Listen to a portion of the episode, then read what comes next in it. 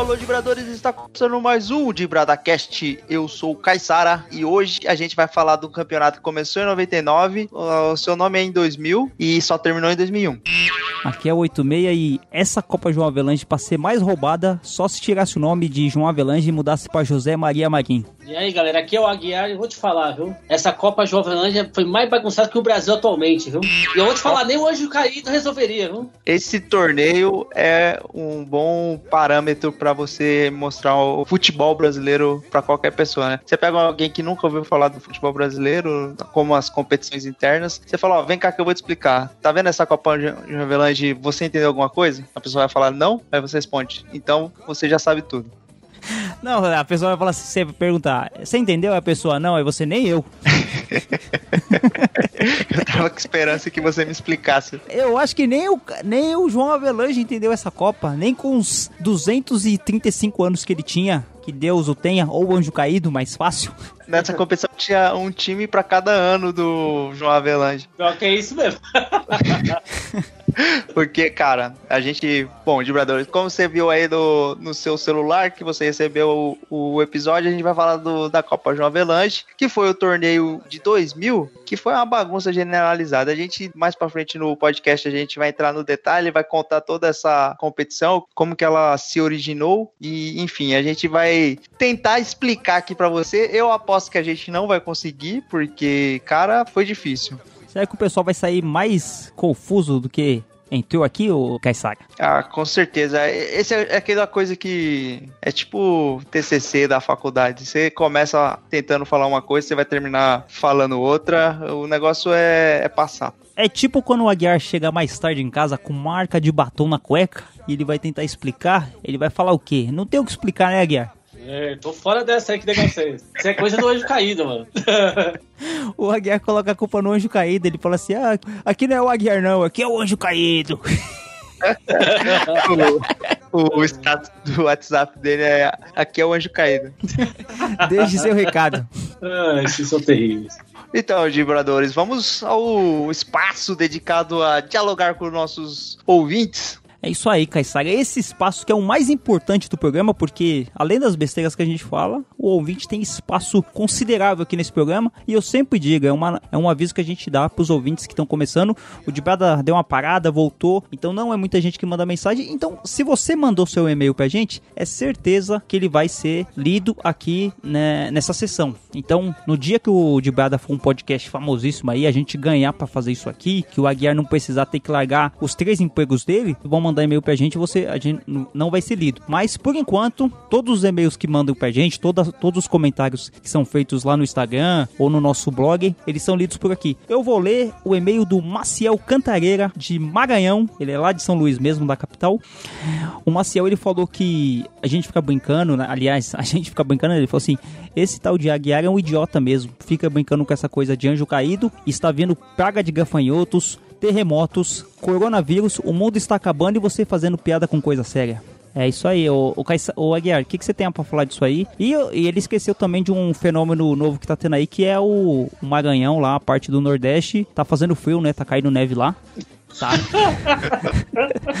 é, o Aguiar, você que tem um contato direto com o Anjo Caído, você acha que realmente a gente tá chegando no final dos tempos? E coisa pior, vai vir coisa pior, viu? Pode esperar que vai vir coisa pior. Isso é só o começo. É só o princípio das dores, né, Guiar? Só o princípio, é só o, a ponta do iceberg. Apesar que ele não gosta de usar essa referência, não. Por que não? Porque ele gosta da coisa mais quente. Ah, entendi. Entendeu? ele gosta do câmera hot. Isso. o Aguiar tem conhecimento de carros.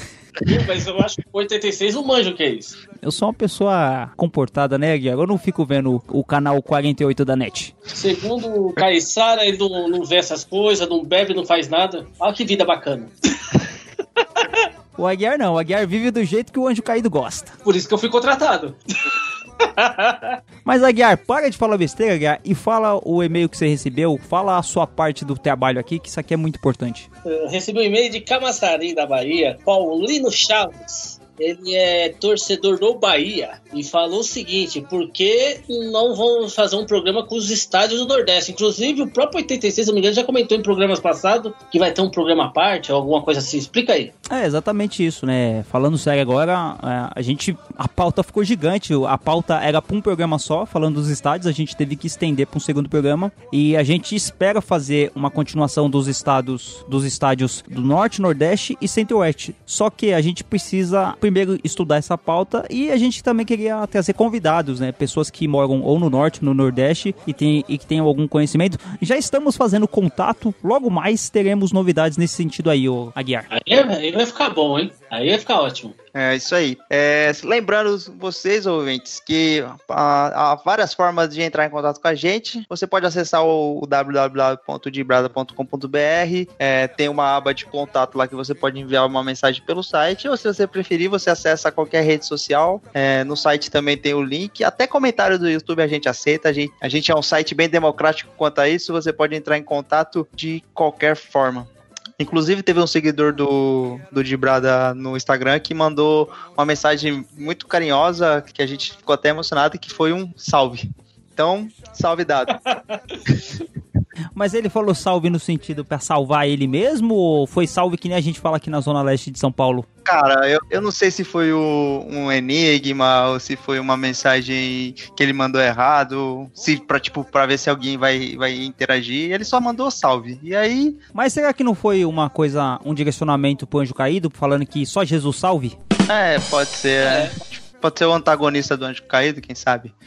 Mas é isso aí, Aguiar 86. A gente vai. Vamos seguir pro programa sem enrolação, porque hoje a pauta tá confusa, tá gigante e vamos economizar 3G dos ouvintes. Quis comer arroz doce com quiabo, botou sal na batida de limão.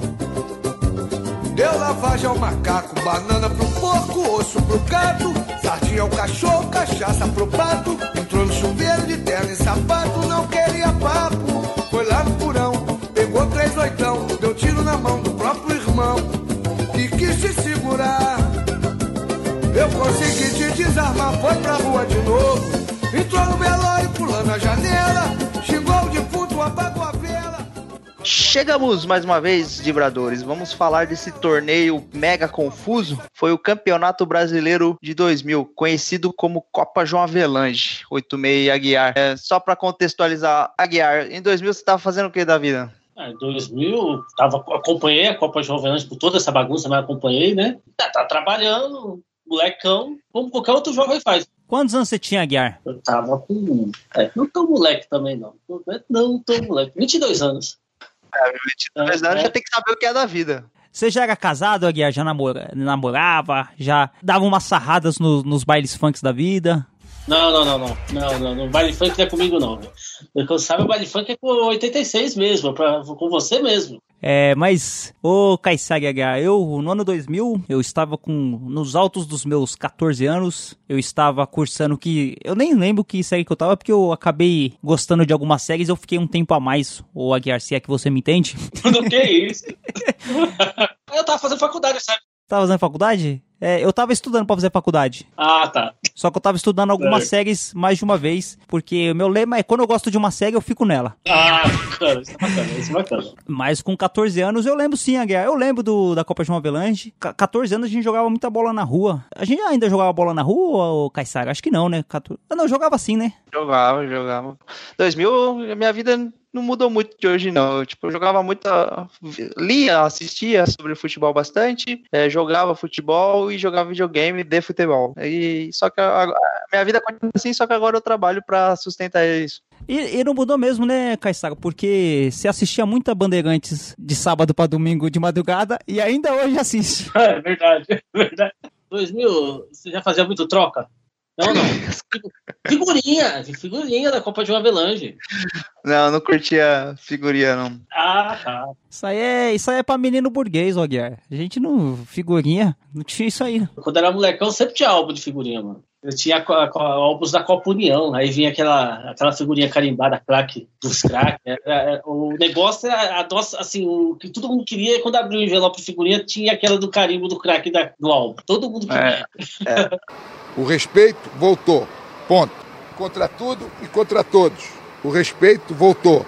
Ponto. Então, vamos contextualizar aqui primeiro. Copa João Avelange do ano 2000 foi o campeonato brasileiro daquele ano. E por que que simplesmente não chamou o campeonato brasileiro? Porque houve uma certa tramóia da CBF e Clube dos 13 para organizar essa competição. Porque como a gente falou na entrada do programa, esse campeonato ele não começa exatamente em 2000. A origem desse campeonato se deve ao Campeonato Brasileiro de 99, porque a CBF fez um, um regulamento contraditório em que no Campeonato Brasileiro mais anterior, de 98, não houve rebaixamento, e no Campeonato Brasileiro de 99 teria rebaixamento os três últimos colocados na média desses dois últimos campeonatos. Então, assim, resumindo, os três piores times dos dois últimos campeonatos, né, a, soma, fazendo a média, seriam rebaixados. Só que, além dessa matemática já ser confusa, é, a gente teve um episódio envolvendo o São Paulo e o Sandro Hiroshi, que acabou resultando em perda de pontos do São Paulo. Os pontos passaram para Botafogo Internacional e aí acabou mudando o rebaixamento. Que sem essa alteração de ponto, o Botafogo seria rebaixado. Depois que houve essa alteração, o, o Gama seria é, rebaixado. E aí, cara, quando isso foi determinado e o Gama foi sentenciado ao rebaixamento, ele entrou na justiça para reaver essa situação e tal. E toda essa história resultou em um, um embrólio jurídico que a gente vai entrar mais em detalhe. Mas vamos lá.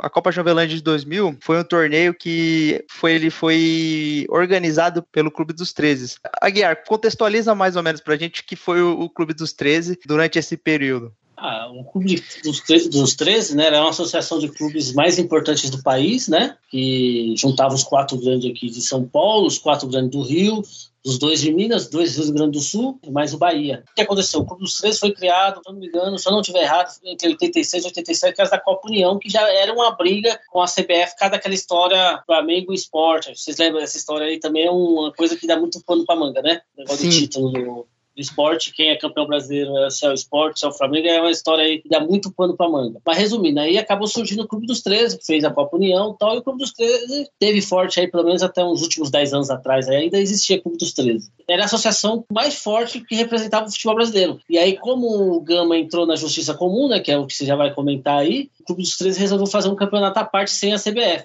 Aí agora você pode continuar. O que acontece? O Clube dos 13 era uma espécie de confederação nacional dos principais clubes. Ela, ela tinha o, o, principal objetivo de, de fazer a negociação de direitos autorais. Era uma espécie de, de confederação nacional que faria uma gestão entre os clubes grandes do país para tentar gerar um equilíbrio. Uma... Era uma espécie de sindicato dos clubes. É, exatamente. Isso, isso. Que era basicamente para os clubes terem uma forma de conversar entre eles para levar as situações até a CBF.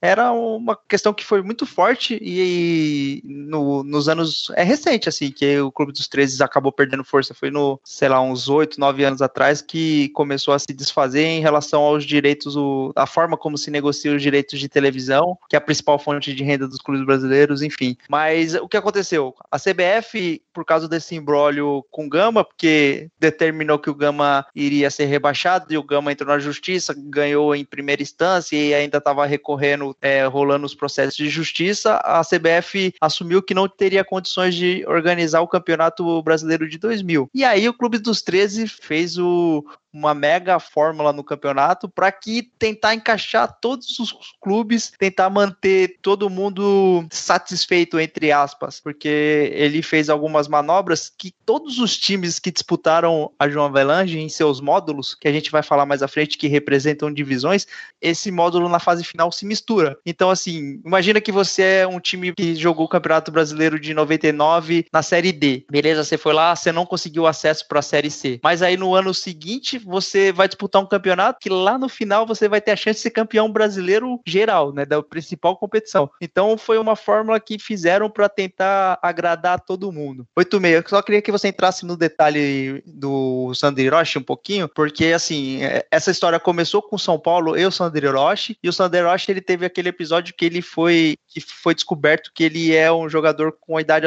adulterada, o famoso gato. E a gente faz muita associação ouvindo falar dessa história. É, o São Paulo perdeu os pontos por, porque ele é, era um jogador gato. É, não bonito, né? Mas jogador da idade adulterada. Só que não é exatamente assim.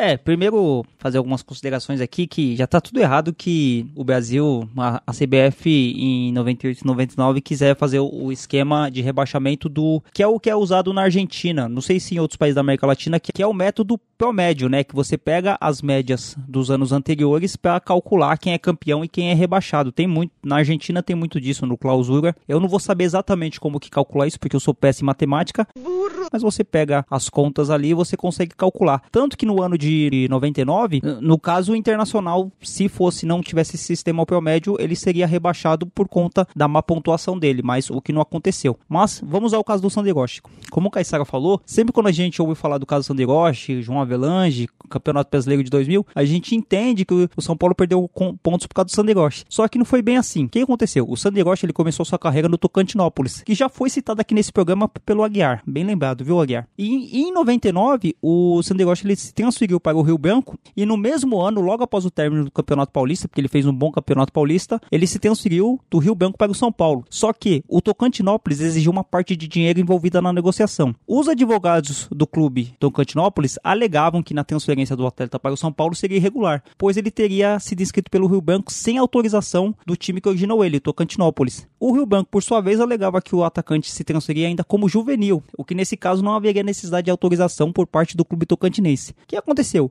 Houve esse embrólio todo, é, no caso do Sandiroche. O que que fizeram? O São Paulo estava com os documentos, o Tocantinópolis tinha os documentos, o Rio Branco tinha os documentos. Nesse meio tempo, o São Paulo jogou com o Botafogo, ganhou de 6 a 1 e o São Paulo também jogou com o Internacional e ganhou também. Só que o que aconteceu? As pessoas foram lá, já que você tinha que resolver essa situação, foram atrás do Tocantinópolis para ver a situação do Sanderoche. O que que acabaram descobrindo? Que o Sanderoche era um jogador bonito? Não sei. Aí depende do gosto do freguês. Mas que o Sanderoche era gato. Quer dizer, ele tinha a idade adulterada por conta de uma confusão confusão que fizeram na transferência do Sanderoche, acabaram desco descobrindo que ele tinha a idade ad adulterada, quer dizer, ele, então ele não tinha nascido em 1980 e sim em 1979. Caramba, vai adulterar a idade do cara para só um ano mais novo? Isso influencia muito na questão de categoria de base, é tipo você uma diferença de um ano pode parecer pouco quando o cara tem 25 para 26 anos, mas quando o cara tem 17 para 18, já, é, já faz um pouco mais de diferença. E você, com 18 anos, você consegue disputar um campeonato sub-17 e você consegue se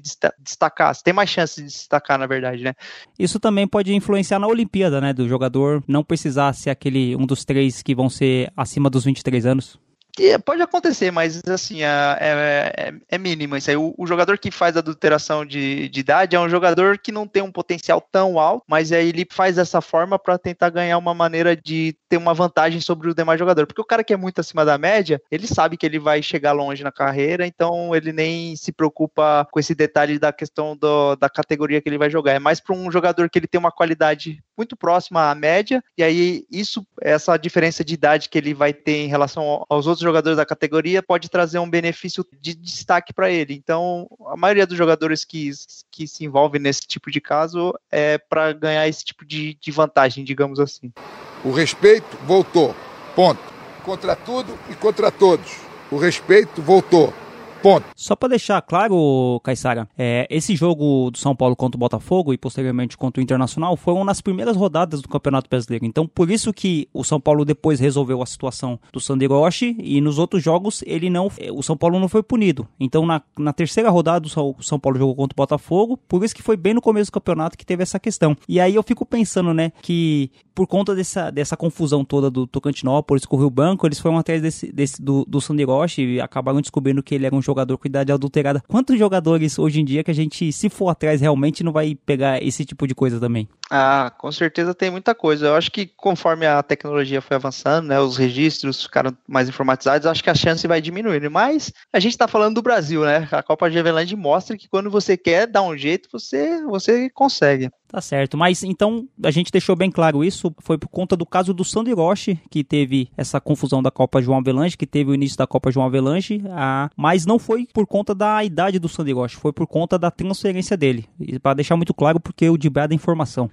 Aqui tem informação. O São Paulo vai recorrer da decisão do Tribunal da CBF que tirou do time paulista os três pontos pela vitória sobre o Botafogo do Rio na primeira rodada do Brasileiro. Tudo por causa da inscrição do jogador Sandro Hiroshi, que pertencia ao Tocantinópolis e foi negociado para o Rio Branco antes de ser contratado pelo São Paulo. E ontem surgiu mais um problema, agora em relação à certidão de nascimento do jogador. 19 anos. Essa é a idade de Sandro Hiroshi para o São Paulo e para a CBF. Mas o Tocantinópolis, primeiro clube do atacante, possui uma certidão de nascimento diferente. Nela, Hiroshi nasceu em 1979. Hiroshi não poderia ter jogado pela seleção sub-17 no Sul-Americano de 97, que pode ter consequências para a seleção brasileira. Há 11 anos, a FIFA afastou o México de todas as competições internacionais porque quatro jogadores estavam com documentos falsos. O mesmo poderia acontecer com o Brasil? O presidente da CBF, Ricardo Teixeira, disse que não. Na realidade, se existe qualquer tipo de irregularidade, ela é completamente é, responsabilizada no jogador. Portanto, os dirigentes da CBF não sabiam que os documentos do jogador eram falsos. Tão impressionante quanto a sentença foi a declaração da testemunha. O diretor jurídico da CBF disse que Sandro Hiroshi não é o único. Existe uma pasta contendo cerca de 40 jogadores, de cujas fichas consta a palavra bloqueado. E agora? Como o torcedor vai entender que 40 jogadores com a palavra bloqueado em suas fichas jogam o Campeonato Brasileiro?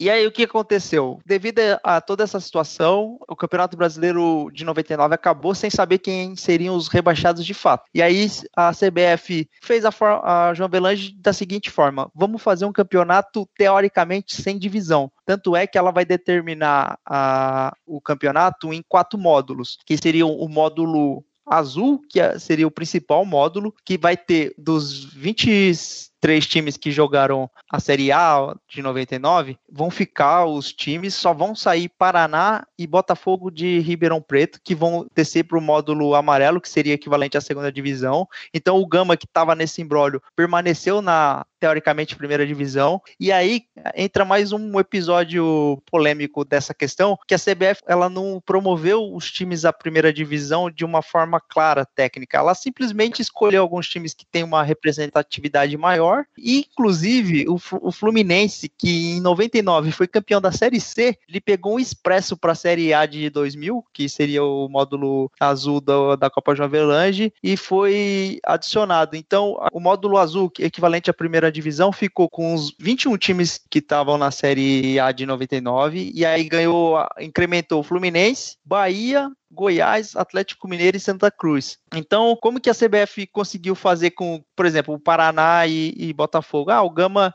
o Gama vai ficar, eu também quero ficar. Por que, que eles aceitaram é, descer para jogar esse módulo? Porque lá na frente ia acontecer aquilo de juntar todas as divisões. Então, assim, talvez um, ele teria mais chance entre ser primeiro colocado do módulo amarelo, que seria equivalente à segunda divisão, do que chegar entre os primeiros do módulo da, da primeira divisão, que ele teria que enfrentar os principais times. Então, essa foi a forma que a CBF e o Clube dos 13 fizeram para que o campeonato acomodasse todo mundo, que todo mundo aceitasse participar, porque realmente é, é difícil você administrar tantos interesses esse foi o início da piada que existe até hoje da gente falar pro Fluminense pagar a Série B. É, estudando pra esse programa, ô Caissara, a gente, eu fiquei sabendo, né, a gente acaba, fiquei sabendo não porque eu já sabia, mas a gente acaba relembrando que o, a torcida do Fluminense fala que 1998 foi o pior ano da história do Fluminense, foi quando ele foi rebaixado para a terceira divisão. O Fluminense teve o descenso em 97 para a Série B e em 98 para a Série C. Só que em 99, o Fluminense ele partiu da Série C, ele foi campeão da Série C e e era para ele jogar a Série B no ano 2000. Só que aí teve essa confusão toda e a CBF acabou fazendo com o Fluminense disputando o módulo da que era considerada a primeira divisão. A defesa do Fluminense, dos torcedores, fala que o Fluminense ele foi um dos melhores colocados nesse módulo principal. Então quer dizer, mesmo que o Fluminense tivesse disputado a Série B em 2000, ele teria conseguido o acesso porque o time estava bom, porque no módulo azul, que era o módulo principal, ele conseguiu ficar entre as principais equipes. Então quer dizer que ele poderia muito bem ser campeão da Série B se fosse formalmente feita, e ele com certeza seria. Então, essa é uma defesa que a torcida do Fluminense faz de que o Fluminense não deve a Série B, porque ele disputou o módulo azul, foi muito bem no módulo azul e com certeza ele seria um dos principais times que tiveram acesso à Série A. Eu não concordo com isso, mas é, um, é uma coisa que a gente, estudando, a gente fala assim, é. Assim, faz sentido, mas é aquele negócio, dever eu pago, né? Não dá para você ficar imaginando que, ah, você, provavelmente a gente iria classificar e tal, meu. Você tá devendo, você paga.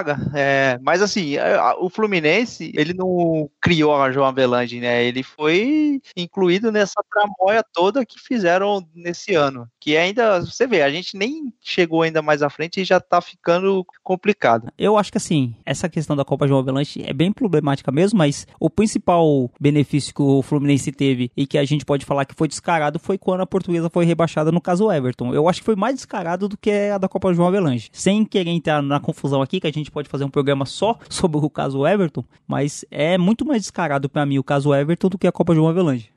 É, na verdade, não vamos entrar muito nesse detalhe, porque senão a gente vai, vai ficar se alongando. Mas, assim, em relação à, à Copa Jovelange, o Fluminense ele se aproveitou de uma brecha da, da CBF, da, do Clube dos 13, e, tipo, ele furou a fila, falando é, a grosso modo. Ele, ele pulou a Série B, ele iria jogar a Série B e foi direto para A. E, e, no campeonato seguinte, como a gente vai falar mais à frente, mas de 2000 para 2001, não houve rebaixamento. Então, o Fluminense ele participou do, do primeiro módulo da da, Copa Jovelange e no, em 2001, no Campeonato Brasileiro, ele permaneceu.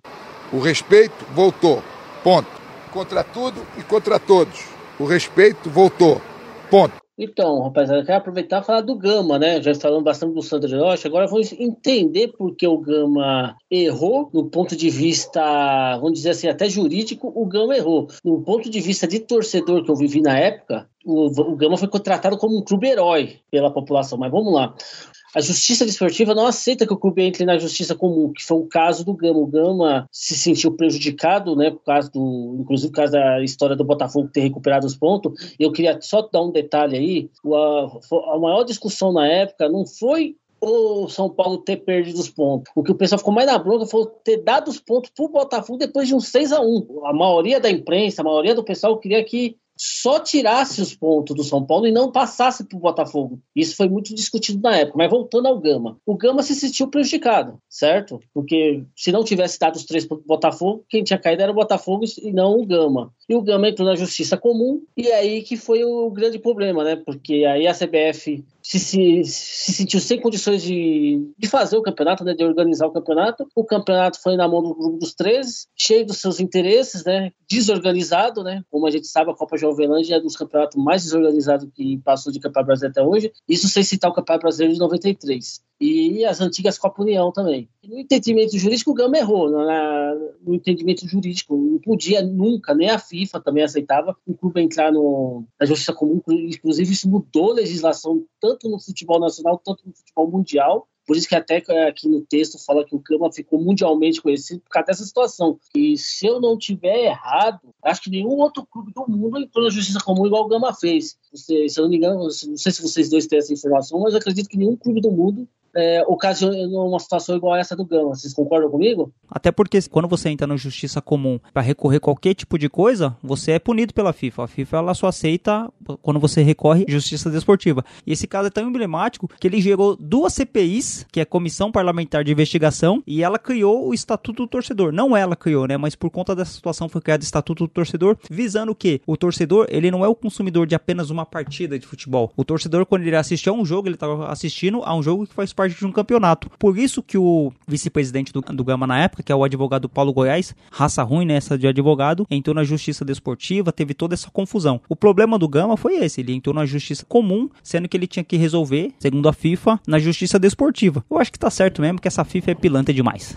É, o Gama ele se sentiu prejudicado e ele foi a, a, até as últimas consequências. E, e, aí gerou todo esse embrólio que a gente comentou. E aí, para chegar num consenso para CBF e Clube dos 13, para ele conseguir acomodar todos os times, que os, os, times disputassem o módulo equivalente à Série A e à Série B, a, a, CBF fez um campeonato que o time de qualquer divisão poderia ser campeão lá na frente. Como funcionou? Ele, foi, ele dividiu o, o campeonato em quatro módulos. O módulo azul, que seria equivalente à primeira divisão, que iriam jogar 25 times em turno único os 12 primeiras equipes da tabela iam classificar para uma segunda fase. E aí, da série B, que é o módulo amarelo, iam ter o, pontos corridos também, forma dois quadrangulares e depois tem um mata-mata. Dessa competição, da série do, da segunda divisão, né, o, o módulo amarelo, vão sair três times que vão integrar com os 12 da, da série A, da Azul, que formam 15 times. E aí o, entra mais um time do último módulo, que seria o equivalente à série C e D, que é o módulo verde e branco, que ele, era, ele foi um torneio que foi regionalizado para facilitar a questão logística.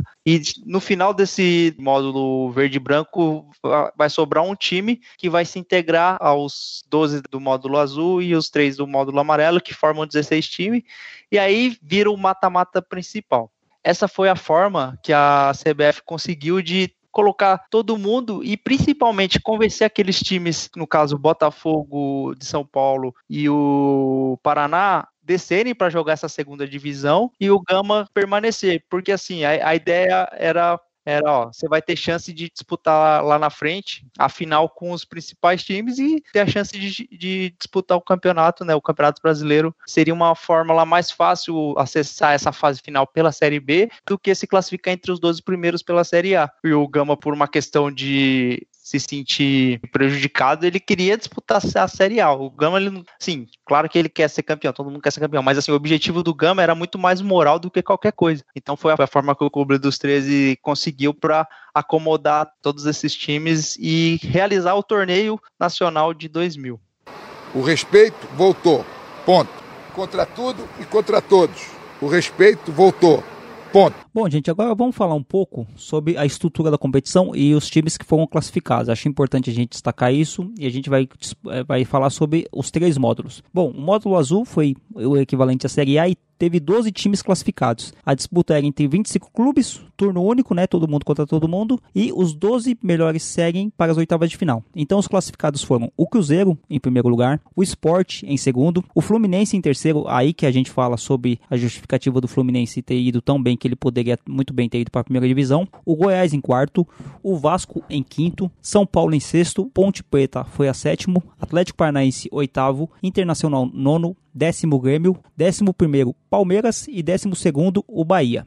É, 86, só destacando também que o São Paulo ele ficou em sexto lugar com 39 pontos, mas ele teve a, a perda de 6 pontos, então ele poderia ter dividido a liderança com o Cruzeiro. É só esse destaque aí. Então o São Paulo fez uma competição bem, bem forte nesse ano. Curiosamente, os dois dividiram a, a, a final da Copa do Brasil desse mesmo ano. Ah, exatamente. Bom, agora a gente vai para o módulo amarelo, que é o equivalente à Série B, a segunda divisão. Três times foram classificados. Então, a, a modo de disputa era dois grupos de 18 times separados regionalmente, entre Norte, Nordeste e Sudeste e Sul. Cada grupo jogava em turno único e os 18 melhores avançavam no mata-mata unificado. Realizavam oitavas de final, quartas de final, final e a, o jogo da final que era ida e volta. Então, os classificados foram Caxias, Sampaio Correia, Ramo, Figueirense, Paraná, Anapolina, Bangu, são Raimundo, Náutico, Criciúma, São Caetano, daí o São Caetano que viria a ser um dos grandes times desse campeonato, CRB, Paysandu, Botafogo de São Paulo, Fortaleza e Havaí. E chegaram nas semifinais o Paraná contra o Remo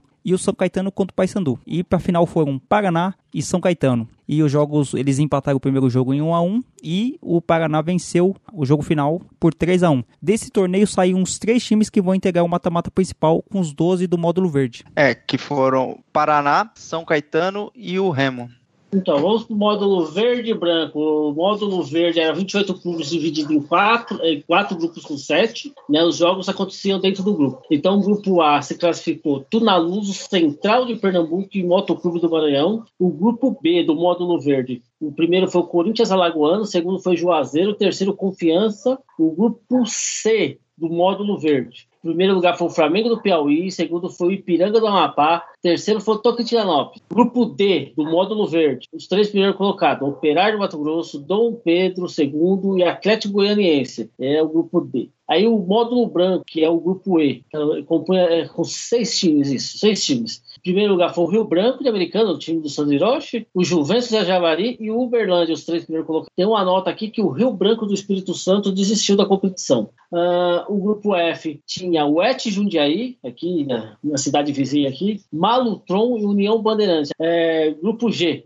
Olímpia ficou em primeiro, Friburguense em segundo e Matonense em terceiro, que seria uma sensação também, Matonense no campeonato estadual. Grupo H, módulo branco também. Rio Branco no Paraná, Portuguesa Santista e Santo André, os três primeiros. Ainda tinha uma segunda fase aqui com o grupo 1 do módulo verde, que ficou Juazeiro e Tunaluso, compunha Ipiranga e Atlético Goianiense. Uh, o grupo 2, só o Central que passou, Tocantins, Corinthians e Dom Pedro ficaram. O grupo 3, módulo verde. Motoclube em primeiro, Operário, Flamengo e Confiança ficaram para trás. Grupo 4, Malutron em primeiro, Rio Branco, Friburguense e Santo André ficaram para trás. Grupo 5, Jundiaí, é, Et Jundiaí em primeiro, que é, né, que é o Paulista Jundiaí, para quem não sabe. Segundo, Português Santista. Terceiro, Juventus. Quarto, Matonense. Era um grupo praticamente campeonato paulista, né, gente? E o grupo 6. Sim primeiro Uberlândia, segundo Olímpia, terceiro e quarto Rio Branco e União Barbarense, Bandeirante do Paraná, não Barbarense. Aí vai uma terceira fase, é confuso o mesmo negócio, viu?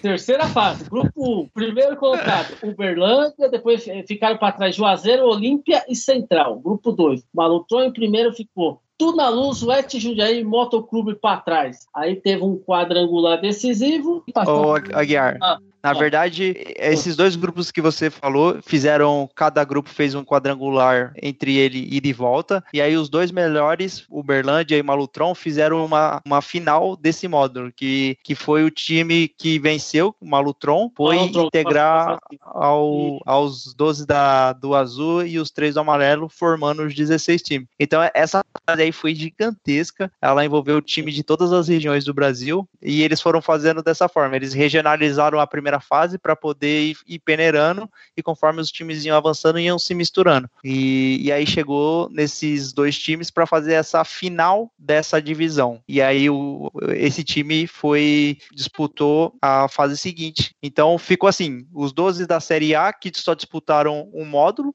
que foi a que o 86 comentou, os 12 primeiros, e aí as outras divisões, elas tiveram uma fase final, tiveram um campeão, e esse campeão no caso da série do módulo amarelo, que é equivalente à série B, o campeão desse, dessa série B, desse módulo amarelo, foi o Paraná, que venceu o São Caetano e o Paysandu. Então o São Caetano foi vice da série B e da série A no, no mesmo ano. Olha que curioso. É para acertar tudo então. O respeito voltou. Ponto contra tudo e contra todos. O respeito voltou. Ponto. Então, depois de toda essa essas divisões, esses módulos, essa competição confusa, a gente chega em 16 times que vão disputar o Campeonato Brasileiro de fato, que, que é o torneio mais importante do nacional no caso. Então, o, o, só destacando aqui, o Malutron, que veio lá da terceira divisão, ele pegou o primeiro time é, da Série A, que foi o Cruzeiro os outros times que vieram de outra divisão, o São Caetano pegou o Fluminense, é, num jogo que poderia ter sido realizado na Série B, e o Remo enfrentou o Sport. Então, a gente teve um chaveamento é, envolvendo as três divisões e que resultou em oitavas de final e até a final. É, só para deixar claro, a gente acabou falando um monte de coisa aqui, mas só para deixar claro então. Módulo Azul, primeira divisão, teve aqueles times e os 12 primeiros classificados. A Série B, que seria o módulo amarelo, três times classificados. Então, 12 mais 3, 15 times. E a Série C, que seria o módulo verde e branco, teve aquele monte de time, mas só teve um classificado, que no caso foi o Malutron, o JC Malutron, que teve um tempo que foi o Corinthians lá do Paraná, né? Então, para entender isso, essas três divisões, módulo azul, módulo verde e branco, módulo amarelo, teve esses 16 clubes. E acho que essa parte parece que vai ficar mais tranquila de explicar mas não vai porque tem a final, tem um monte de coisa ainda, mas acho que nesse momento aqui, só para deixar muito claro, primeira divisão, 12 times, segunda divisão apareceram 3 times e a terceira divisão apareceu um time. Então, para deixar muito claro para a pessoa que está escutando agora não está entendendo nada, a, o resumo é esse. Exatamente. Então ficou dessa forma. E aí, assim, o que a gente pode destacar aqui nessa primeira. Vamos, é rapidinho, então. Oitava de final, Cruzeiro e Malutron. Cruzeiro avança, Atlético Paranaense Internacional, Internacional avança, Vasco da Gama e Bahia, o Vasco avança, Goiás e Paraná. O Paraná surpreendendo é, classifica. O Paraná que veio da, do segundo módulo passou pelo Goiás que veio do que estava no primeiro. Esporte Remo da Esporte, Ponte Preta e Grêmio da Grêmio, São Paulo e Palmeiras, clássico paulista aí deu Palmeiras e Fluminense São Caetano deu São Caetano. E aí o, o São Caetano começa a construir a, a sua arrancada aí em, em relação a até chegar à final e ele vai surpreendendo. Né? Primeiro ele já consegue um feito que ele elimina o Fluminense no Maracanã. Ele empata em 3 a 3 e mais um agravante na Copa João que ela tinha aquele sistema de, de gol marcado fora de casa como critério de desempate. Então, por exemplo, no Fluminense São Caetano eles tinham empatado 3 a 3 o Fluminense foi para casa todo confiante. Ah, pô, 3 a 3 a gente pode empatar aqui é, até por 0 a 0 1 a 1 2 a 2 que a gente classifica tal. Aí vem aquele Ademar, aquele baixinho que tinha um canhão no pé e faz um gol do meio da rua e classifica o São Caetano. Então, tipo, foi aquele primeiro choque de, de realidade pro Fluminense, que tava todo confiante que iria classificar, mas aí veio o São Caetano e acabou frustrando seus planos. Aí teve as quartas de final, que foi o Cruzeiro contra o Internacional. Quem avançou foi o Cruzeiro, porque empatou o primeiro jogo em 1 a 1 e venceu o segundo jogo em 3 a 2. No confronto entre Vasco e Paraná, o Vasco ganhou o primeiro jogo de 3 a 1 e depois perdeu de 1 a 0 do Paraná, mas como tinha saldo de gols, acabou avançando. Outro jogo foi o Sport contra o Grêmio. Sport perdeu do Grêmio no primeiro jogo de 2 a 1 e no segundo jogo empatou em 1 a 1 Quem avançou foi o Grêmio. E aí teve a nova surpresa que foi o São Caetano, porque o São Caetano tinha eliminado o Fluminense, só que o Fluminense estava jogando na segunda divisão, teoricamente, né? Tinha que jogar a segunda divisão. Então foi um avanço, mas tá, eles eram times equivalentes. Quando jogou contra o Palmeiras, aí foi surpreendente, porque o primeiro jogo do São Caetano contra o Palmeiras, o São Caetano já venceu por 4 a 3 e acabou empatando o segundo jogo em 2 a 2 Eu lembro vagamente desse jogo, todo mundo esperava que o Palmeiras fosse vencer. Porque assim, apesar do São Caetano ter tido uma surpresa, ter feito um bom campeonato e tal, tinha o Ademar, né, que era uma surpresa. Aquele time de São Caetano tinha o Ademar, tinha o Claudeceiro, o Esquerdinha, tinha o Adão, lembra do Adão, baixinho? Sim. E era treinado pelo fantástico treinador que depois ia vir treinar o Palmeiras na segunda divisão, Jair Pisserni. Então o São Caetano foi uma surpresa naquele ano porque ele já tinha vencido o Fluminense e depois venceu o Palmeiras. Dia ensolarado, estádio lotado, festa no Parque Antártico, ingredientes para um belo espetáculo. O show tem duas estrelas. Uma é azul e brilha desde o início. O meia Ademar, que deixa a bola passar para Wagner fazer o primeiro gol do São Caetano. Depois ele tabela com César, que marca o segundo. Tudo isso em menos de oito minutos de jogo. E de tanto insistir, alegria e esperança para os palmeirenses. Só que eles sofrem novamente com Ademar. Nesta jogada ele é parado com falta. E falta para ele é gol. São Caetano 3 a 1. Quando o desespero começa a tomar conta da torcida do Palmeiras, Tadei diminui. 3 a 2. No segundo tempo, muito mais emoção. E as estrelas de Arce e Ademar continuaram brilhando. Basílio sofre outro pênalti. Desta vez o árbitro marca. E pênalti com Arce é gol. 3 a 3. Os palmeirenses voltam a sorrir. Só que Ademar acaba mais uma vez com a alegria verde. Não satisfeito, ele acaba com a própria alegria ao ser expulso por reclamação e deixa o campo inconformado. Eu não falei nada para ele, só falei que ele merecia o vermelho. É, se eu não me engano, os dois jogos do Palmeiras e São Caetano foram no Parque Antártica. Sim, eu lembro disso. Né? Porque acho que não podia receber lá no estádio do São Caetano, que era pequeno, é, os dois o, jogos foram no Parque Antártica. O São, o São, Caetano mandou, inclusive, a final contra o Vasco no Aliança. No Aliança, não, no caso era o Parque é, Antártico antigo. Parque Antártico só um detalhe também, a gente não citou o estádio do São Caetano no, no programa que a gente fez dos estádios, o Anacleto Campanella, que ele também tinha alguma coisa próxima ao que é o estádio do Atlético Paranaense. Ele também tinha o prédio da diretoria do São Caetano, também ficava à vista quando a gente assistia o jogo pela televisão. Vocês lembram disso? É, até, até hoje, hoje assim. né? O respeito voltou. Ponto. Contra tudo e contra todos. O respeito voltou. Ponto. Vamos para a semifinal? A semifinal tivemos de um lado Cruzeiro e Vasco. O primeiro jogo foi 2 a 2 o segundo jogo foi 3 a 1 para o Vasco. E do outro lado, né, Grêmio e São Caetano, o primeiro jogo foi 3 a 2 para o São Caetano e depois 3 a 1 para o São Caetano, né? ou seja, o Grêmio não deu para o começo, né? Contra o São Caetano. É, o São, Ca- São Caetano, aí acho que é- até aí o São Caetano vinha, ah, tá surpreendendo, tá surpreendendo. Quando ele bateu o Grêmio os dois jogos, aí acho que o, engrossou a coisa, né? O pessoal falou, ah, é melhor a gente respeitar esse time azul aí. E no, no outro jogo, o Aguiar, eu, eu, eu lembro muito bem de- dessa fase, porque o, o Cruzeiro e Vasco, é, o primeiro jogo foi em São Januário, o, o Vasco fez 2 a 0 e, e o Cruzeiro tinha um timaço também. O, o time do, do Vasco era ah, fora de série, mas o Cruzeiro também tinha um bom time. E aí o, o Cruzeiro buscou o, o empate de 2 a 2 porque estava perdendo de 2 a 0 E aí, no jogo da volta, tinha uma situação até favorável do Cruzeiro, né? Podia empatar pro 0 a 0 e 1 a 1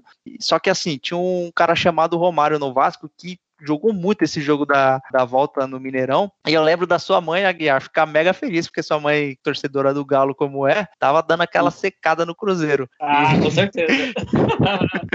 E, e aí, cara, eu lembro dela ficar mega feliz, porque eu tava com uma expectativa boa do Cruzeiro passar, né? Tá confiante, jogando em casa, tinha um bom time também. Só que o Romário acabou com o jogo, o jogo conseguiu a classificação fora de casa num resultado expressivo por 3 a 1 E eu lembro que aquela tarde a, a dona mãe do Aguiar ficou bem feliz. Com certeza, ficou muito feliz mesmo. Ele de cruzeirense de tudo. E agora que chega na final, você deve estar pensando, agora tá tranquilo, agora é só fazer dois jogos aí, definir quem vai ser campeão e tá tudo certo, né? Mas é Brasil, meu amigo. Então não é bem assim. Vocês não contavam com o Clube dos 13, vocês não contavam com Eurico Miranda, vocês não contavam com o Romário. Vocês não contavam com o SBT e o Silvio Santos. É a segunda final mais polêmica de Campeonato Brasileiro. É, qual seria a primeira? Só pra contextualizar. Santos de Botafogo de 1995. Ah, não, a do João Avelange é bem melhor. Ah, não, Aguiar, não tem nem comparação. Essa passa de longe. Não, mas e, os erros de arbitragem daquele jogo. A, a do Campeonato Brasileiro de 95 foi um assalto e tal, mas foi uma final ali, decidida no, no campo. Teve horário pra começar, teve horário pra acabar. Tipo, Ah, foi sim, uma sim. final. Teve, teve dia pra começar e dia pra acabar, porque a da João Avelange teve dia pra começar, mas não teve dia pra acabar. É, exatamente. O respeito voltou. Ponto. Contra tudo e contra todos. O respeito voltou. Ponto. Bom, falando da final, Caissara e Aguiar, eu acho interessante agora a gente pegar e conversar e falar um pouco sobre como foi esses jogos, né? O primeiro jogo e o segundo, aliás, o segundo jogo e um terceiro jogo. É, essa final ela foi totalmente atípica, né? Como o, o Caissara vai poder falar daqui a pouco, ela começou em um ano. Primeiro de tudo que começou no a partida, o jogo de volta foi marcado pro dia 30 de dezembro. Que, que tem, como que vai marcar uma partida pro dia 30 de dezembro? Né? Pro, pro último dia do ano, pro penúltimo dia do ano, você marca São Silvestre, não o final de campeonato brasileiro. Mas enfim, é, eu vou trazer alguma, algumas coisas aqui e vocês vão lembrar. O time do São Caetano no primeiro jogo, ele foi formado por Silvio Luiz, grande Silvio Luiz, vocês lembram do Silvio Luiz, né? Japinha, Daniel, Serginho, Serginho que tinha sido aquele que futuramente iria falecer em campo naquele fatídico dia, César, Adãozinho, Claudecir, que vestiu uma chuteira branca e depois jogou no Palmeiras, Ailton, Esquerdinha, que também tinha uma chuteira branca, Ademar, Wagner e depois no lugar do Wagner entrou o Zinho, que não é o Zinho do Palmeiras, e o famoso técnico era o Jair Pisserni. Vasco da Gama entrou em campo no primeiro jogo com Elton, Klebson, Odivan, grande Odivan, Júnior Baiano, Jorginho Paulista, Nasa, Jorginho, que foi substituído por Henrique, Juninho Pernambucano, Juninho Paulista, Euler, depois entrou o Pedrinho, Romário e o técnico era o Joel Santana. A curiosidade é, o Joel Santana, ele foi, ele virou o técnico do Vasco duas semanas antes de, da final, porque quem era o técnico do Vasco era o Oswaldo de Oliveira. O Oswaldo de Oliveira brigou com o, com o Eurico Miranda, o Eurico Miranda demitiu Oswaldo de Oliveira na semifinal do campeonato e colocou o Joel Santana com seu inglês maravilhoso. O destaque que eu queria trazer é que, assim, o time do São Caetano era muito bom, mas o time do, do Vasco era um timaço.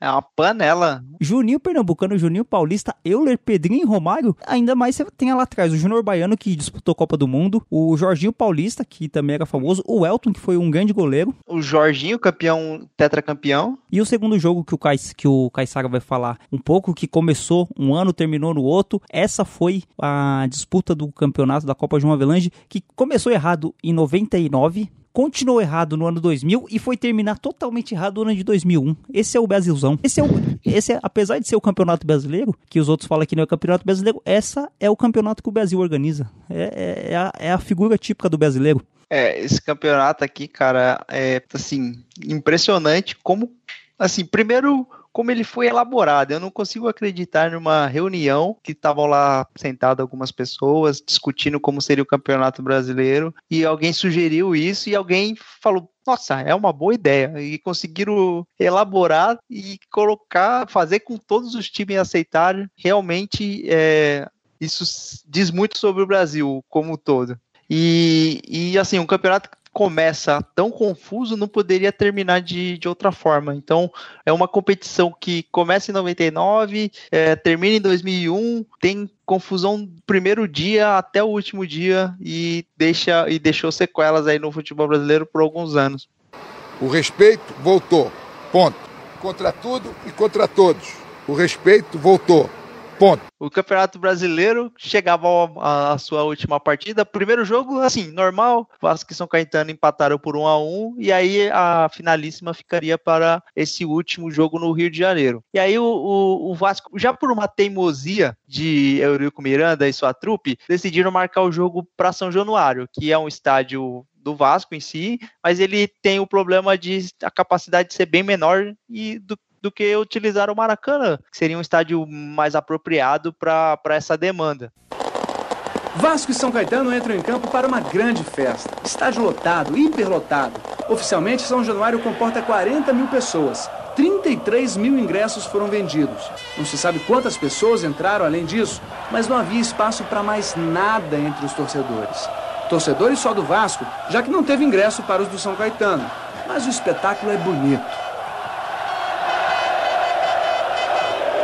Toda vez que o São Caetano pega na bola, as cornetas sopram, perturbando. Quando é o Vasco que joga, explode São Januário em vibração. O maior ídolo do time paulista é quem chega mais perto do gol. Duas vezes, Elton e a trave impedem o gol de Ademar. O maior ídolo da equipe carioca vive um drama. No dia que pode ser campeão brasileiro pela primeira vez, Romário deixa o campo sentindo uma fisgada na coxa. Ele é a face da tristeza. Mas o drama maior viria em seguida. Na excitação pela saída do craque, empurra e empurra na arquibancada. O alambrado não resiste. E aí um problema a sério. A arquibancada caiu aqui, Galvão. Um problema sério, cedeu a arquibancada, o alambrado ali, né?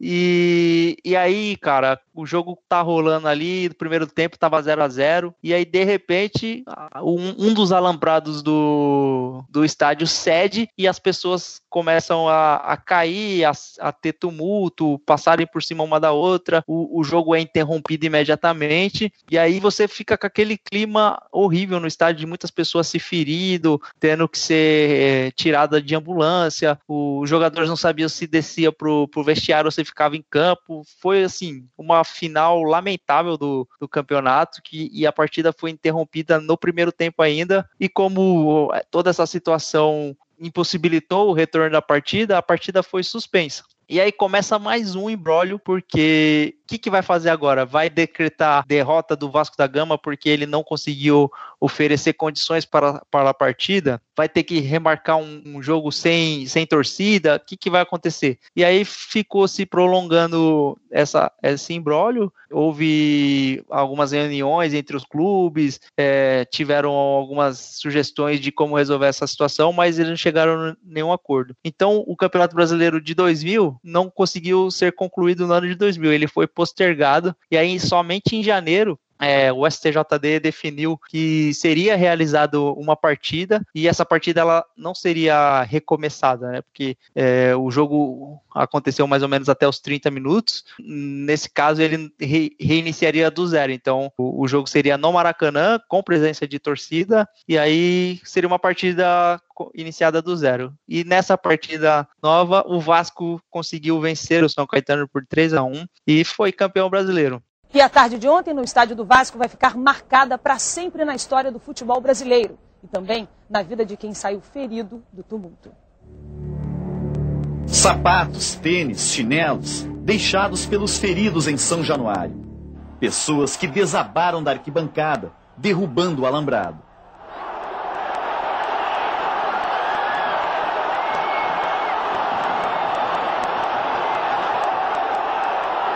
O tumulto começou com a briga lá em cima. O gramado do estádio de São Januário ficou parecendo um hospital. Os torcedores feridos, todos, eram colocados no chão, em cima da grama.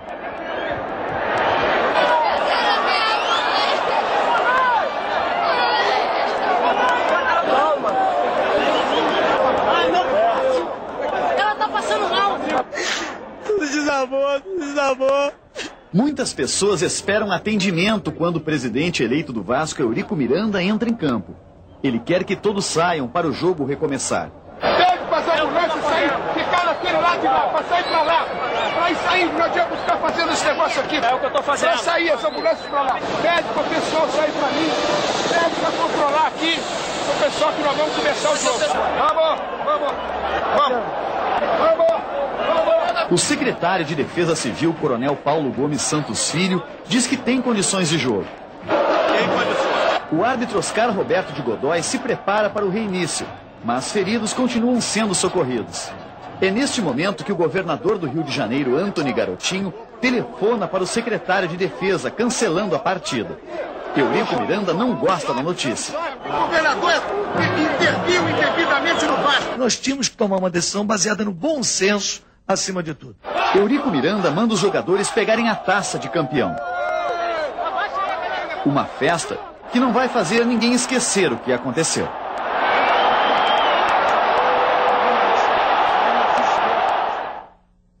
É, eu lembro bem desse jogo, porque o, o segundo jogo que foi feito em São Januário, o time do São Caetano tava massacrando o Vasco. O jogo tava empatado, mas o, o São Caetano tava jogando muito, muito melhor. E o São Caetano tava com muita moral por ter tirado o Fluminense, ter tirado o Palmeiras e o Grêmio. O São Caetano não chegava mais como o time pequeno que, que veio lá da Série B. O São Caetano veio com, com status de time grande, de time bom. E o Ademar tava comendo a bola, apesar de não ser o grande jogador, ele tava muito entusiasmado, ele tava muito confiante. né? Nesse jogo, quando caiu o alambrado, eu lembro muito bem do Eurico Miranda em campo, pedindo para os caras que estavam quebrado, pros caras que tavam, tinham se machucado, para eles se levantarem para dar continuidade no jogo. O Eurico Miranda tava a todo custo querendo que o jogo continuasse. Por mais que depois de algumas entrevistas ele falasse que não, que ele tava se preocupando com as pessoas, no jogo era muito claro. Foi por isso que deu origem ao fato do Eurico Miranda ter brigado com a Rede Globo. A Rede Globo, ele falou que queria mudar o jogo, que queria que não continuasse. E no final, que foi remarcada por outro ano, o Eurico Miranda teve a brilhante ideia de colocar o logo do SBT na camisa do Vasco para fazer uma provocação com a Rede Globo. Então, pro torcedor, pra pessoa que tá escutando o programa agora e pensar assim, mas peraí, que conversa é essa? O Vasco ele tinha um patrocínio, ele falou assim, vamos colocar o patrocínio de quem? Para provocar a Globo? Do SBT. O SBT na época é, era o, o principal concorrente da Rede Globo. Talvez hoje seja Record, mas na época era o SBT, o Silvio Santos. E a, a, o engraçado dessa ocasião é que nem o Silvio Santos sabia dessa situação, ninguém sabia. Foi uma coisa tirada da cabeça infernal do Eurico Miranda por conta dessa final que, segundo ele, a Globo tava contra o Vasco, né? Sempre essas conversas de a Globo. A Globo tem, sempre tá contra, contra todo mundo, né? A Globo é. Eu queria saber de quem é a Globo a favor, porque todo mundo reclama que a Globo tá contra. então, é, ah, é como a gente falou, esse campeonato tem tantos adendos, tantas coisas, e assim, o, o Vasco fez, fez essa provocação assim, tomou até processo do SBT, porque utilizou a marca indevidamente, mas você vê que nível chegou o Campeonato Brasileiro. Eu torci muito pro São Caetano, né? Como todo torcedor paulista, eu tenho certeza que torceu. Não sei os palmeirenses, né? De repente ficou com dor de cotovelo da- das cacetadas que o São Caetano deu. Eu acho que não, porque depois ele trouxe o Claudecir, trouxe o Adãozinho, trouxe o Jair Pisserni. O palmeirense devia estar com a raiva danada do, do Vasco, que tinha tomado a virada da Mercosul. Na Mercosul, é verdade, uma, uma virada espetacular. É verdade. Né? Mas então, no meu ponto de vista, duas situações que deveria ter ali. Ou dar o título pro São Caetano, caso a situação lá do estádio do Vasco, ou dividir o título. Já que o campeonato já estava totalmente bagunçado. o- Seria Não, melhor se fazer. Se- Seria fechar com chave de ouro. Cara, é porque o, o cara que inventou esse, esse, esse campeonato, ele tinha sido mandado embora. Porque se ele tivesse sugerido isso, tinham aceitado na hora. É, Na hora, ele tinha sido promovido. Entendeu? Porque por um juiz não saber contar, já dividir um título pro Souza Português, imagina o bagunçar desse, como pra dividir? Fala, É, é capaz de. Ah, divide entre todo mundo. Todo mundo recebe uma medalhinha de participação Isso, e tá todo tudo é certo. E segue o jogo. Uma cena rara nesta final. Nosso repórter conseguiu entrar no vestiário do Vasco. O clima era tão festivo que Romário até fumou charuto. Nossa câmera registrou cenas de descontração dentro do vestiário do Vasco após o título. Eurico Miranda passeava com um charuto cubano e dividiu o prazer com o craque Romário. Para mim, particularmente, é uma coisa especial porque é meu primeiro título e com camisa de time, para mim, de clube, é o título mais importante para mim até agora. Essa vitória foi a oportunidade que eu tive de prestar uma homenagem ao SBT. Eu acho que o SBT não esperava. O técnico Joel Santana, bem à vontade, falou da conquista. Dois títulos em menos de um mês. Todo mundo cumpriu aquilo que nós estávamos determinados a fazer. Todo mundo educadamente cumpriu a postura tática da equipe. O Vasco foi uma equipe que jogou dentro das suas necessidades. Viola não jogou, mas comemorou. Um Maracanã como esse, um palco, oferecendo é, todas as condições para os torcedores, para nós atletas, onde a gente tinha que tirar proveito e graças a Deus conseguimos. Eu vou botar o SBT na camisa do Vasco, o SBT não me paga nada. Eu vou botar o SBT permanentemente na camisa do Vasco. O uso da imagem do SBT está sendo analisado pelo departamento jurídico da empresa. É, é que assim, é um campeonato que no final do programa agora que a gente poder dar a nossa opinião, a gente vai poder falar se considera ou não um campeonato brasileiro legítimo, mas ele foi até confuso para você contar a artilharia, porque assim, nos números gerais, o Ademar foi o artilheiro do campeonato com 22 gols pelo São Caetano, só que o Ademar tinha feito um monte de gol lá contra os times da Série B. O Magno Alves, o Dil e o Romário, que jogaram a série entre aspas A, eles tinham feito 20 gols. O Magno Alves, esse mesmo, que até ontem estava jogando no Fluminense. o, o Washington com, na Ponte Preta, o Washington Coração Valente estava começando a carreira, estava jogando na Ponte Preta, fez 16 gols. E com 14 gols, o Petkovic do Flamengo, o Ronaldinho do Grêmio, o Marcelo Ramos do São Paulo e o Alain Delon do Vitória fizeram 14 gols. Então, até para você contar quem que vai ser o artilheiro do campeonato foi difícil, porque assim, no geral, falaram, falaram que o Dil, o Romário e o Magno Alves foram artilheiros porque jogaram a primeira divisão. Só que no geralzão, o Ademar que foi o, o artilheiro, né? Provavelmente teve diferença de quantidade de partidas também, porque foram módulos diferentes e tal. Então, assim, nada, não tem como você fazer uma equalização muito correta disso. Tá, vamos então para resumir, o, os classificados para a Libertadores de 2001 foram o Vasco da Gama, que foi o campeão, o São Caetano foi o vice-campeão, o Cruzeiro, que foi o campeão da Copa do Brasil daquele ano, e o Palmeiras, que tinha sido campeão da Copa dos Campeões. Além dos classificados em 2001, a João Avelange ela, ela gerou alguns impactos no Brasileirão subsequente, que é o Brasileirão de 2001 que aconteceu? O, os 25 times da, que disputaram o módulo azul, que é equivalente à primeira divisão, eles permaneceram. Então, nenhum daqueles times caiu para uma segunda divisão. Inclusive, por exemplo, o Gama, que originou todo aquele embrólio. Então, além desses times, o Brasileirão de 2001 teve 28 times. Então, acrescentou o São Caetano, que foi vice-campeão é, que disputou o módulo amarelo e chegou até vice-campeão no geral. O Paraná, que ele foi o campeão daquele segundo módulo, do módulo, módulo amarelo, e no mata-mata geralzão, ele caiu pro, pro Vasco nas quartas de final. E teve o, o Botafogo de São Paulo, Botafogo de Ribeirão Preto, que caiu nas oitavas do módulo amarelo. E aí é, é, mais um problema que, que houve, que assim, esse critério ele não foi definido lá no início do campeonato. Ah, vamos subir esses, os times que forem campeão e vice ou qualquer coisa, não. A CBF deu uma canetada e promoveu esses times à, à primeira divisão, então no Brasileirão de 2001 tiveram 28 times. Então, só para você entender como ficou. No Brasileirão de, de 99 tinham 23 times, e aí passou para 25 no, na João Avelange e depois pulou para 28. Então, acrescentaram no intervalo de dois anos aí sete clubes na elite do futebol brasileiro. O respeito voltou. Ponto. Contra tudo e contra todos. O respeito voltou. Ponto. É importante a gente contar um pouco da história do São Caetano, né, desse meteoro que foi o São Caetano ali no começo dos anos 2000. O São Caetano, ele foi depois de um. Ele, ele era um time muito recente, né? Se eu não me engano, o São Caetano é de 88 ou 89. Ele foi vice-campeão da Libertadores de 2010, perdendo nos pênaltis para o Olímpia do Paraguai. E foi campeão paulista de 2004 e foi rebaixado para a Série B do Brasileiro de 2006 e não retornou mais. E o Gama ficou na primeira divisão até 2002, quando caiu para a Série B e não retornou mais. E Gama, que revelou o maior artilheiro do Brasil em determinadas épocas, Dimba. Querido Dimba, jogava bem time verde. É verdade, é verdade, Dimba, Dimba, bem lembrado, hein? Já tinha esquecido do Dimba. Ele jogou no São Caetano, inclusive, muito tempo depois. É, jogou, verdade. É, só pra contar que o Aguiar é mais ligado nos times do interior. Aguiar, você que é um cara conhecedor de futebol desde os primórdios da sua vida, que colecionava muita revista Placar e Playboy também, por que não? Na época que o São Caetano ascendeu o futebol, você imaginava que ele ia ser, que ia se manter ou você sempre achou que ele ia ser um time bom, mas depois ia ah, eu, eu, acreditei que o São Caetano ia ser a nova portuguesa, assim, não que na, na, atual situação da portuguesa, que dá dó, né, atual situação da portuguesa.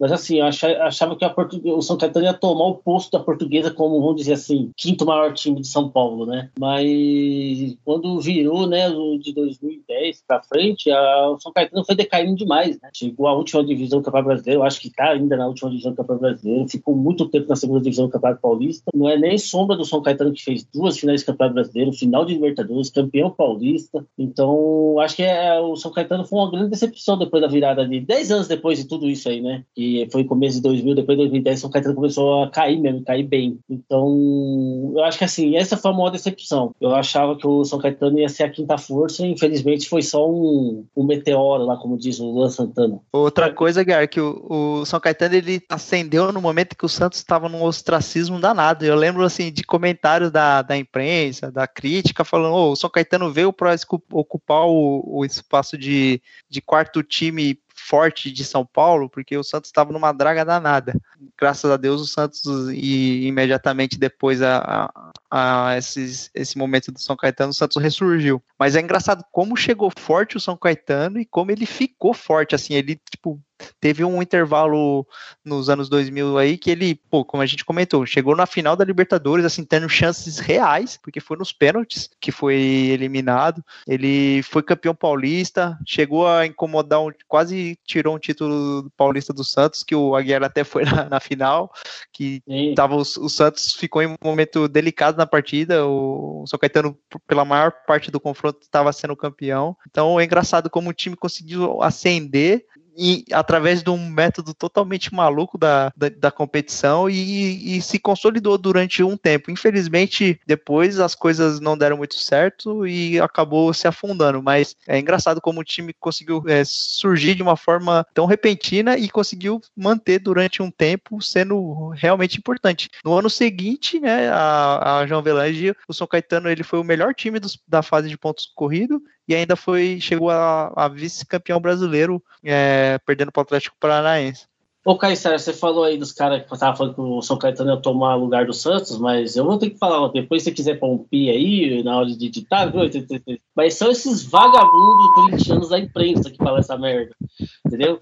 Que eu vou aproveitar até falar que em 99 o Santos foi eliminado uma semifinal contra o Palmeiras com uma, uma eliminação incrível. O Santos conseguiu ser eliminado em 5 minutos para acabar o jogo. E aí o Juca Kifuri falou que o, ele era da Rádio Globo nessa época e ele falou que o Santos nunca mais voltaria a ser um time grande. Ele não tinha mais condições e camisa para isso. E aí eu entrei no ar, né? Eu entrei no ar como ouvinte e falei, Juca Kifuri, eu só tenho uma coisa para falar para você, Juca Kifuri. O, o nome do Santos não é osso para estar na sua boca.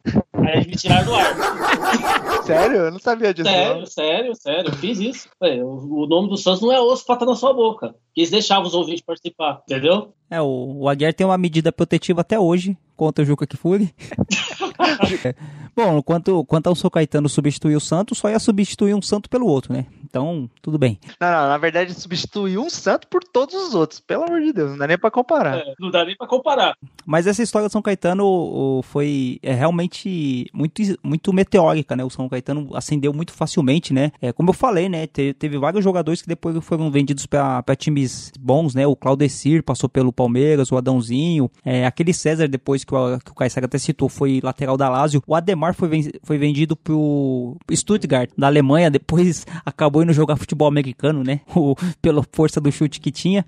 Na verdade, ele fez teste, ele não chegou a jogar na, na liga, não. É, ele fez teste, mas e acho que uma das fases piores que o Caetano teve foi bastante dramático, foi a morte do Serginho quando jogou contra o São Paulo, né? E é um fato lamentável também que a gente acabou relembrando no programa passado sobre a Chapecoense. O caso do Serginho também é um dos fatos muito lamentáveis que a gente tem no futebol brasileiro. Exatamente, foi um período bem complicado do, do time do São Caetano e, e acho que involuntariamente acabou contribuindo para a derrocada do, do São Caetano. Querendo ou não, é um episódio que acaba afetando bastante a instituição como um todo. Mas é isso, acho que a gente conseguiu resumir em algum tempo aí a, toda essa confusão que foi a João Avelange e acho que a única coisa que, que dá pra gente comentar é que a gente espere que ela nunca volte. O respeito voltou. Ponto. Contra tudo e contra todos. O respeito voltou. Ponto. Depois de, de tudo isso, é, primeiro eu queria saber de vocês se vocês acham que foi uma medida sensata, pelo menos, porque o Vasco deveria ter sido punido de alguma forma em relação a não ter dado estrutura para a realização do primeiro jogo da final. Eu lembro que na época eu fiquei com o sentimento de, de meio que tapetão do, do jogo ser realizado no Maracanã e assim como se nada tivesse acontecido. Eu acho que a questão camisa pesou muito para essa decisão. Eu aposto que se fosse um, um outro time de, de mais relevância no futebol, teria sido o Vasco teria tido algum tipo de prejuízo, sei lá, mandar o jogo em, em Brasília, por exemplo, com torcida dividida, algum tipo de ação para punir o Vasco de alguma forma, eu acho que deveria ter tido. É, hoje a gente tem um consenso que a Copa João Avelange é um torneio nacional. O Vasco, inclusive, ele fala que ele se define como tetracampeão nacional, incluindo a Copa João Avelange. Eu queria saber na opinião de vocês, é, se a João Avelange dá para considerar um campeonato nacional ou se é mais um daqueles torneios é, únicos e difícil de ter uma comparação. De primeira, assim, essa atitude foi a, não digo justa, mas foi uma atitude sensata ou vocês acham que o VAR tem que ser punido de alguma forma por não oferecer condições para a partida inicial? Bom, é, eu sei que alguns palmeirenses vão até achar que é contradição, né? E algumas pessoas de outros clubes, porque o Palmeiras também tem o Roberto Gomes de Pedrosa, tem o, as competições que o Palmeiras unificou, mas a João Avelange é um torneio que devia ser rasgado do futebol brasileiro. É, é uma vergonha isso aqui. Assim como o Rui Barbosa quis queimar os arquivos da escravidão, a CBF devia queimar os arquivos da João Avelange, que é uma vergonha esse campeonato. Não devia aceitar. É um campeonato vergonhoso que devia ser. Ele só não podia ser eliminado porque a gente fez o programa dele hoje, então a gente não perdeu o programa, que continue assim. Mas é vergonhoso esse campeonato. Eu não sabia que o 86 tinha tanto desprezo por essa competição. É raiva de São Caetano. É. Então, eu. Tem dois campeonatos brasileiros, acho que merece asterisco. Um de 2000 e 2005. 2000, por causa dessa palhaçada toda que foi a Fórmula do campeonato. 2005, o jeito que deram o título pro Corinthians, aquele negócio de voltar junto. Inclusive, acho que até vale um programa isso aí, né? Falar só do campeonato de 2005. Mas vocês vão convidar o Edilson Pereira de Carvalho? o, Anjo Caído representa ele. Aliás, o, o Anjo Caído fez a sua estreia no nosso programa. Foi um programa que a gente falou sobre o título de 2005. Foi o programa 9. Verdade, foi da arbitragem, né? Foi quando teve a participação do JP. Verdade, verdade. JP, verdade. Bem, bem lembrado. Que não é o JP do Jovem, do Jovem Nerd, é um, é um pirata. Mas o, o, Anjo Caído teve a estreia no, no Dibrada Cash. Muito bem lembrado esse campeonato aí. Ah, o, outra coisa, uma observação de a gente virar pro Anjo Caído, né? É, o América do Anjo Caído disputou a Copa de Avelange. Estava no grupo A e terminou em décimo lugar. Do lado do módulo amarelo. Não, é só retornando um pouco. O Rio Branco disputou, o São Paulo e o Tocantinópolis se esses três tivessem chegado na final, seria mais legal ainda. Então, mas deixa eu explicar uma coisa. Eu vi o Nacional de São Paulo disputando, só que o Nacional de São Paulo disputa a primeira divisão do Campeonato Paulista desde 78. Como chegou no Campeonato Brasileiro? Realmente, é todos os times do Brasil, praticamente. Só faltou o time do Dibrada lá. é mesmo, né? Se tivesse, mas se tivesse o time, já tava lá, viu? Com certeza. Já tá disputando o é. um módulo, sei lá, é, cor de laranja. Mas eu, falando só para concluir a minha parte, eu acho que eu considero como um campeonato nacional, sim, até porque se a gente for olhar para o regulamento dos campeonatos, é, a gente não vai considerar nenhum, porque o campeonato, a competição nacional, ela muda a cada hora. A Copa do Brasil, por exemplo, que o, que o Palmeiras ganhou 8-6, teve, não disputava time da Libertadores. Então, assim, se a gente for contestar modelos de competição, a gente não vai validar nenhum título. Então, assim, eu acho bizarro a Copa João Avelange, acho que ela foi toda errada desde o do primeiro dia que, que ela foi anunciada até os, o, o término, mas eu considero o Campeonato Brasileiro sim, querendo ou não, eu acho que a gente não pode tirar, uh, apagar a nossa história como você sugeriu aí. Ditador 86. Mas é isso aí, acho que o Vasco foi campeão com todos os asterísticos que merece, que são muitos, mas não dá para é, tirar esse título do Vasco. Mas tem alguém que precisa dar uma opinião que é a mais importante de todos aqui, não é, Aguiar? É agora é aquele momento mais esperado, o momento de conexão. Estão preparados aí? Caissara em 86? Nunca estamos preparados para o anjo caído, né, Aguiar? Como assim? Como você não ficou preparado? E hoje o Anjo Caído tem, ele tem um, um anúncio, né? E uma coisa importante para falar, mas no programa passado, vocês lembram, né? O Anjo Caído cantou o hino do América, né? Vocês lembram disso? Sim.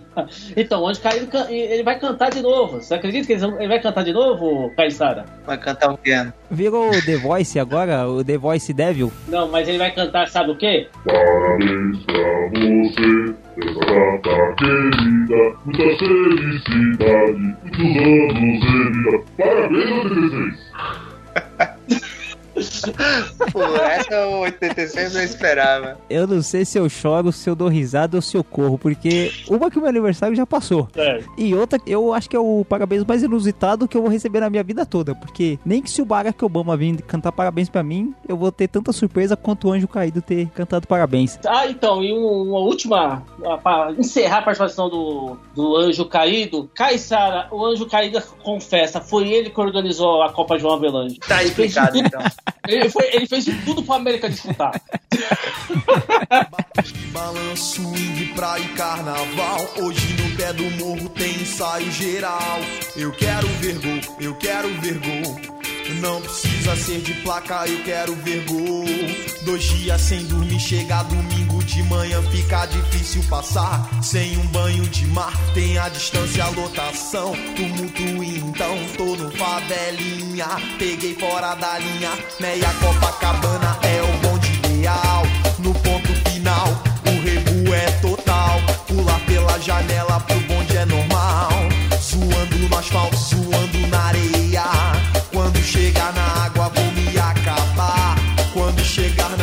Maracajá